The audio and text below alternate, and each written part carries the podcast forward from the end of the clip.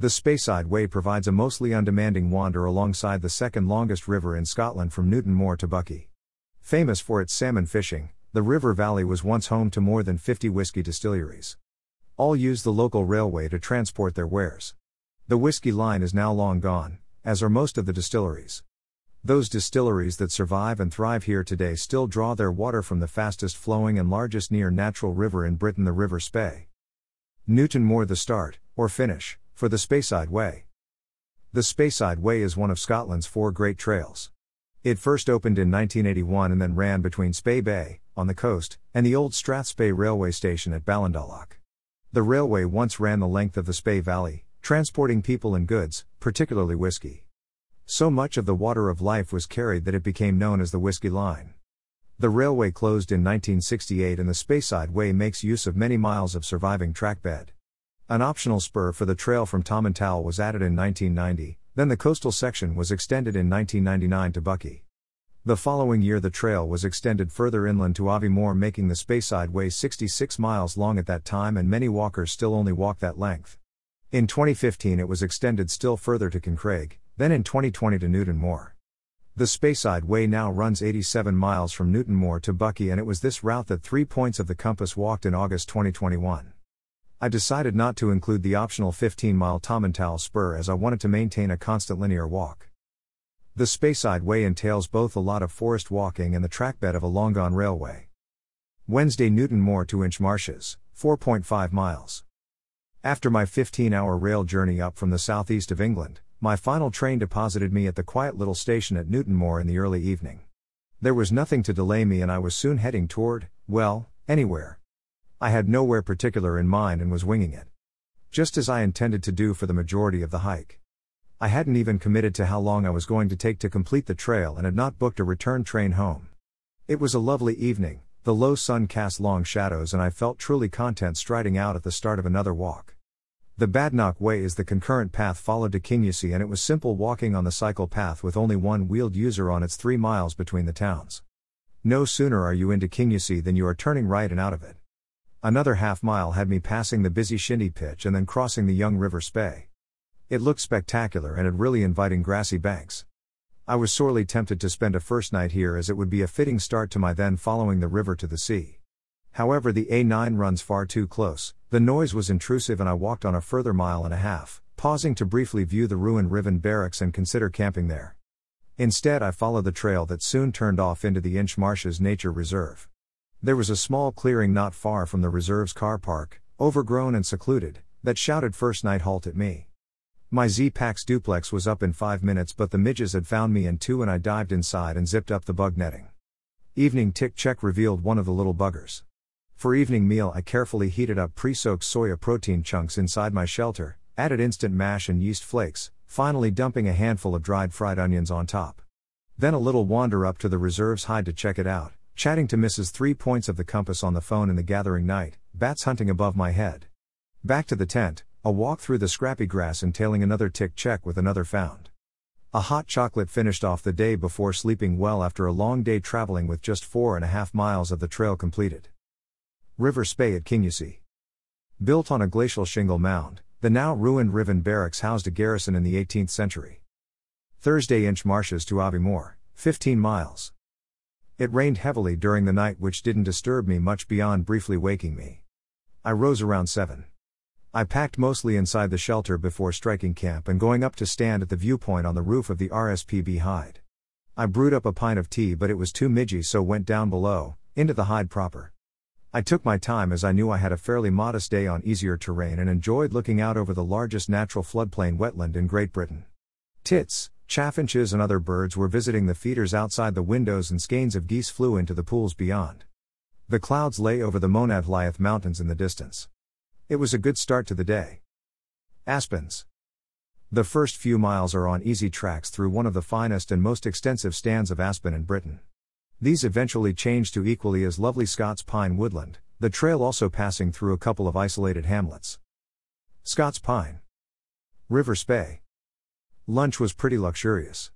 A smart looking cafe was open in Kincraig.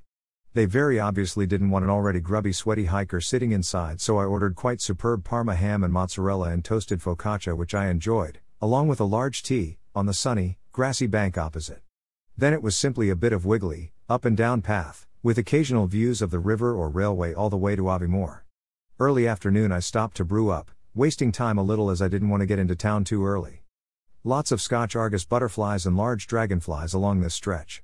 As it was, I reached town mid afternoon, so pottered along to the Cairngorm Hotel and was happily accepted inside to the comfortable seating interior of the bar, there to enjoy superb pints from the Cairngorm Brewery, the titular hills outside the window still with patches of snow visible. Aviemore was my second night's halt, and while this was primarily a backpacking trip, I had included a night at the youth hostel to give opportunity to charge electrics, enjoy a shower, and help, in any way I could, this organization in its financial struggle out of the COVID economic mire.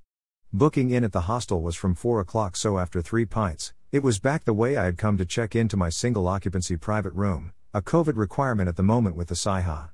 I chatted at length with the warden, Hamish, on his difficulties in opening a hostel during COVID times. SYHA Aviemore hand stamp from my trail journal. I had passed a curry house on the walk into town, so had booked a table for later that evening. As soon as I went there and they were reluctant to sit alone diner, despite having accepted my earlier booking, I should have turned away. As it was, I was subsequently presented with the worst Indian meal I have ever eaten, or attempted to eat. I left four fifths and they never queried this as plates were cleared. Having read a few online reviews since, I now know I should have gone to the fish and chip shop next door. It was a big mistake and a bad end to the day. SYHA Aviemore. Friday Aviemore to Grantown on Spey, 18 miles. It had rained heavily during the night, though not disturbing me in the slightest. It was still raining as I rose. I had other things to worry about. I made a mug of tea and sat cradling it in the hostel lounge, looking out at the teeming rain and trying to ignore a churning stomach. I returned to my room, finished packing, had a third clear out of the morning, donned waterproof, rain kilt, I'm in Scotland, I can call it that, and Tilley hat and strode though an increasingly waterlogged town, successfully restraining myself from chucking a brick through a certain window. I felt lousy, but once out of town the weather cleared and brightened. Remarkably, I began to enjoy this section of trail, my stomach eventually settled a little, and despite feeling a little wobbly, my feet kept moving me in the right direction. The sun came out, it dried up. I even got a puffing, whistling steam train passing me at one point. Having left Aviemore, the trail follows a well surfaced cycle path alongside the Strathspey Steam Railway. At Boat of Garten, the trail passes one of the stations on the tourist line, the Strathspey Steam Railway.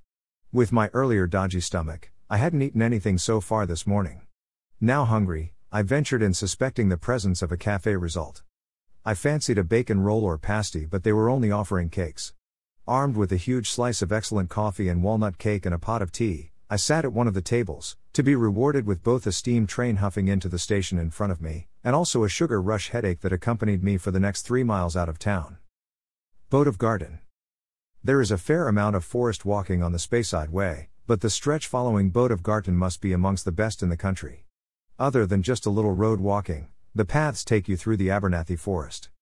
This is cracking walking and is over far too soon. I was last in this area over 20 years ago when I visited to see the ospreys nesting at nearby Loch Garten. However, this walk was pretty late in the year and I held little expectation of seeing any ospreys this week. In fact, as with my earlier forest walking, the trees were pretty quiet of bird life. I would occasionally come across small mixed parties of roving long tailed tits, blue tits, and coal tits, but sadly no crested tits, one of the special birds of this area. Nor did I see any of the native red squirrels or pine marten that I have seen on other visits. I really was a tad late in the season and wildlife was pretty quiet and inconspicuous. The occasional deer still crossed my path though. Plenty of those around here. River Spey at Boat of Garten, rain gathering over my shoulder. Abernethy National Nature Reserve, the largest remaining area of Caledonian pine forest in the UK. The path skirts Nethy Bridge but does pass the door of an open cafe. I was drawn in.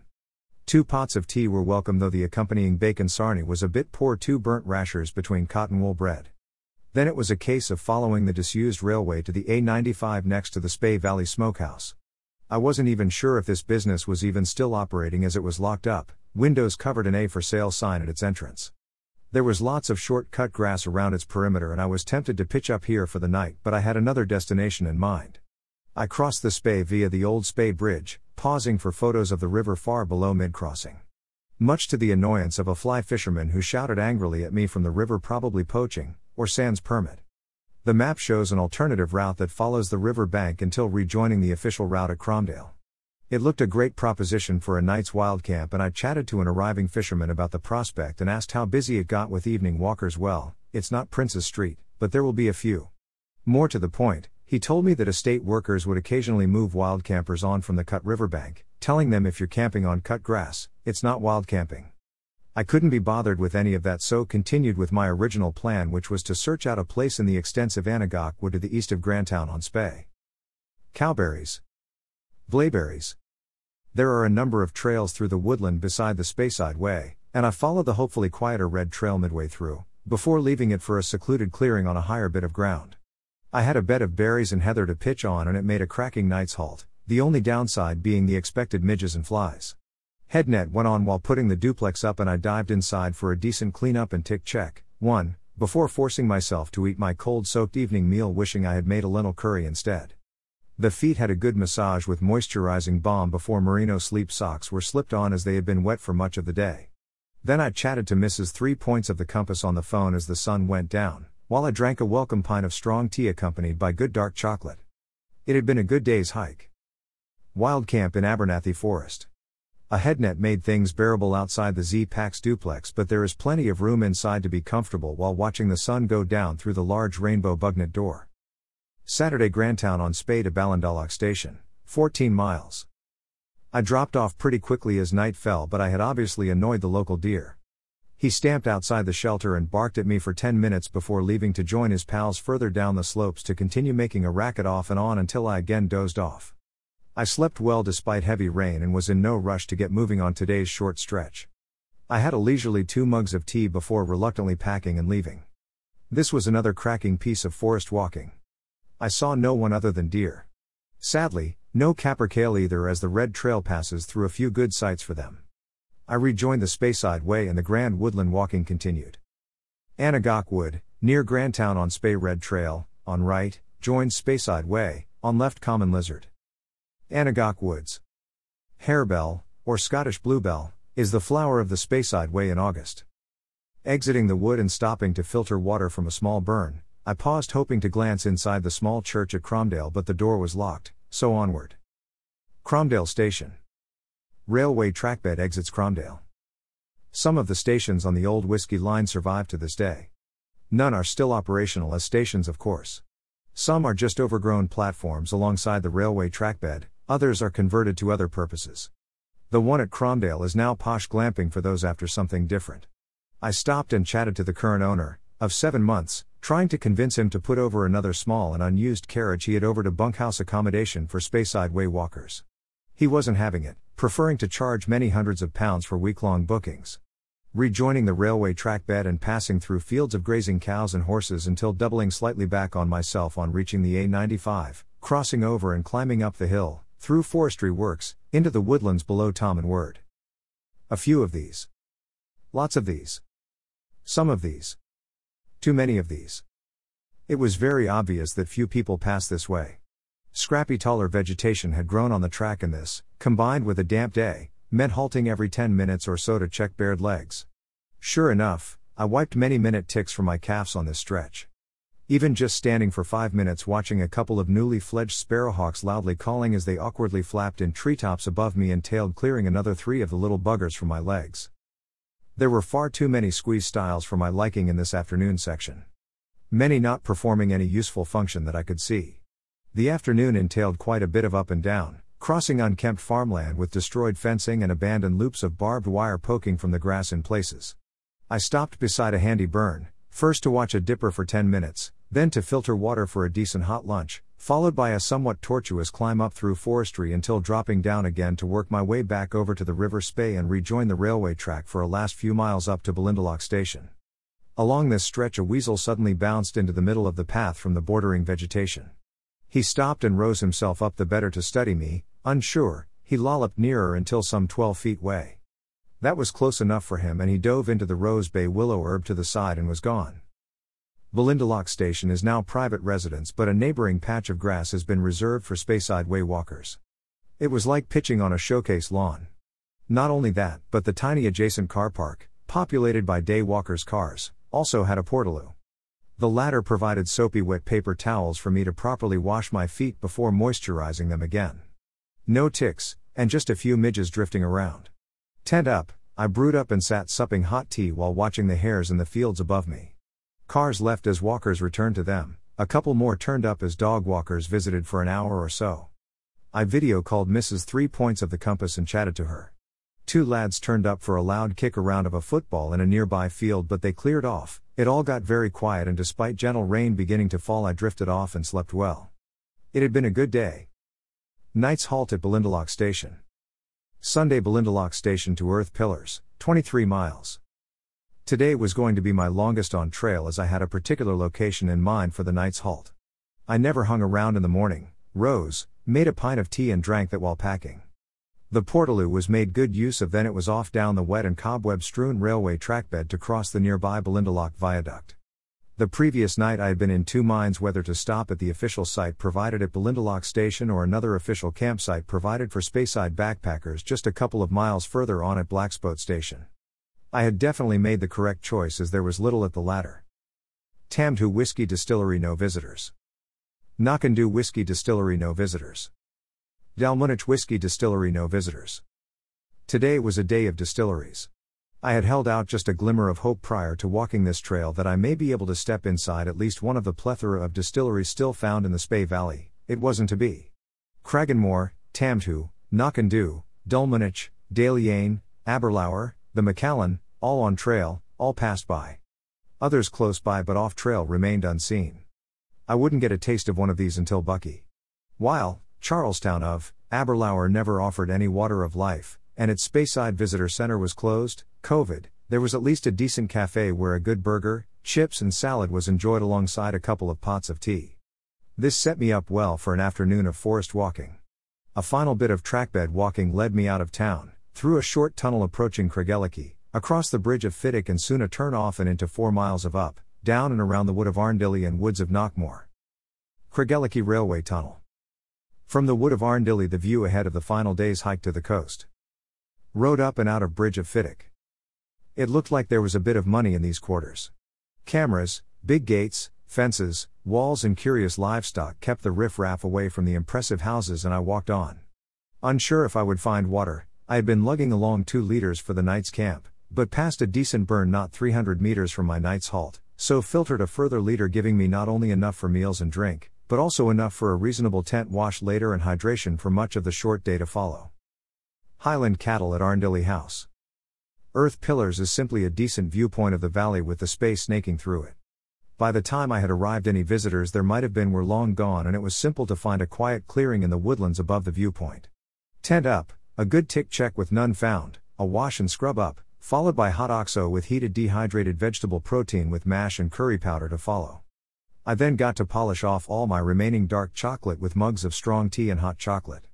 Caffeine and sugar rush from these was insufficient to prevent me sleeping well, the last thing I heard being tawny owls calling to each other in the trees above. Another good day. Final wild camp at Earth Pillars. Earth Pillars Breakfast Viewpoint. Monday, Earth Pillars to Buckie, 12.5 miles. I slept well and took my time in the morning. Once packed, I walked over and down to the viewpoint to brew up and enjoy my morning cuppa, watching deer visiting the spey far below. After a breakfast of oat and kind bars, I rejoined the quiet road leading into Fochabers, where I somehow marched into town instead of turning off to the riverside path. No matter as a bacon sarnie wouldn't have gone amiss. Needless to say, nowhere was open to provide one. I paused to look at anything that was remotely interesting as I was really in no rush today. I startled three none too alert deer in the woodland walking from Fochabers. My dawdle along the path was accompanied by buzzards overhead and frequent views of the Spey and its thigh deep fishermen, and, later, a very brief glimpse of an osprey flying upstream. Woodland changed to cereal crops, and nearing the coast, I frustratingly missed the side turning to go and view the Spey Viaduct at Garmouth, worth seeing I had been informed. Instead, I reached Spey Bay where the wide, shingle divided river empties into the sea. It was midday, and having poked my nose into the small but good Scottish Dolphin Centre, Worth a visit, I was able to buy an okay chicken and bacon sarnie from the cafe to take outside and eat. I had been carrying a large bag of fearsomely hot flavored Doritos throughout my walk, and the last crumbs in the bag were shared between my sandwich and a friendly jackdaw who seemed unfazed by the strong flavor. From there, it was simply a little more road walking, a little more forest walking and a little more railway trackbed walking almost all the way into Buckie, via its neighboring Buckpool and Seatown, though all three towns are now molded into one entity. I was pleased to see large numbers of eider and a raft of goosander on this coastal stretch. I was also accompanied by the mournful calling of the many seals in the water along here, each watching me pass before flipping and twisting in the water, diving, to reappear further on. Created in the Monadh Liaths, Grey Mountains, and later joined by the Feshie, Nethy, Livet, and Fiddich rivers, the mature River Spey finally reaches the sea. On reaching Buckie, I held off from simply turning inland to the end point, instead, walking along to see the harbor and quite large ships moored there. Pedestrian entry to the harbor wasn't permitted, so I turned and began the steady walk uphill to the town set above the harbor, wet fish merchants and sea associated industry below. The end of the trail is a little green park just off Cluny Square. Cue obligatory end of trail photos. My night's B&B, only booked 2 days earlier, was also situated on the square, but it was only 2 o'clock and I had a couple of hours to kill before booking in. Handily, also on the square were both my bus stop for the following morning and a pub. The latter was the ideal place to pass a couple of hours, raise a glass of Aberlour Speyside whiskey to myself, and sink a couple of pints while completing my journal record. Finally ish. Struan House, my final night's halt was spotless and welcoming, also cheaper than my Aviemore hostel. After a terrific fish and chips supper in town, I slept well, breakfasted well, followed by a two bus, four train, 17 hour journey home. Three Points of the Compass took the excellent 247 grams guidebook from Cicerone on trail but left its accompanying 62 grams 125000 map booklet at home in favor of the 41 grams waterproof one, 40000 strip map from Footprint. I was new to these maps and found this to be an excellent product. I'll use them again. There are not a lot of people walking this trail.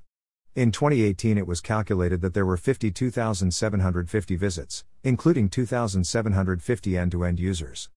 That was pre COVID, of course. Over my five days, I met no more than a dozen people actually walking the whole trail. All were walking from town to town, either accommodation to accommodation or from car to car. None were backpacking. None were covering the whole distance between Newtonmore and Buckie. Most were finishing or starting at Aviemore, and one couple had commenced their walk at Spey Bay. The recent extensions to this trail do not seem to have trickled down to people's perception of the current termini. The Speyside Way is in Scotland, so despite walking the path in August, I expected rain and wasn't deprived of it. It frequently rained at night, often heavily, not that it bothered me in the slightest. I had torrential rain one morning and light showers on two other days. I took a very necessary pack liner which kept everything in my pack dry. My lightweight if fragile Frogg Toggs rain jacket was perfectly adequate when combined with my rain kilt. The phone lived in a Ziploc bag in my front chest pouch from Z Packs, along with the Cicerone guidebook, which admittedly was seldom read during the day. However, the waterproof strip map from Footprint simply shrugged off frequent soakings. Newtonmore to Kincraig strip map from the excellent Footprint map for the Speyside Way. So, how would three points of the compass rate the Speyside Way? It would make an excellent, mostly gentle introduction to those venturing out for either the first time on a longer trail or to give a flavor of walking in Scotland. There are no dramatic climbs or stunning views. It is a pretty safe route throughout. With a modicum of care and a decent map, the route can be easily followed. If being mindful and discreet, wild camping is easily achieved throughout, though sourcing water can be a challenge at times and a filter or similar is essential to my mind. I also got the distinct impression on a minority of stretches that landowners and farmers are either not happy, or barely tolerating the Speyside way passing through their land. Paths are sometimes quarreled in with wire and high fences keeping the walker moving along. That said, I enjoyed the trail but wouldn't walk it again, there are better alternatives elsewhere. There is frequent opportunity to collect and filter water at springs and burns, but their presence cannot be relied on throughout and occasional quite long water carries have to be made.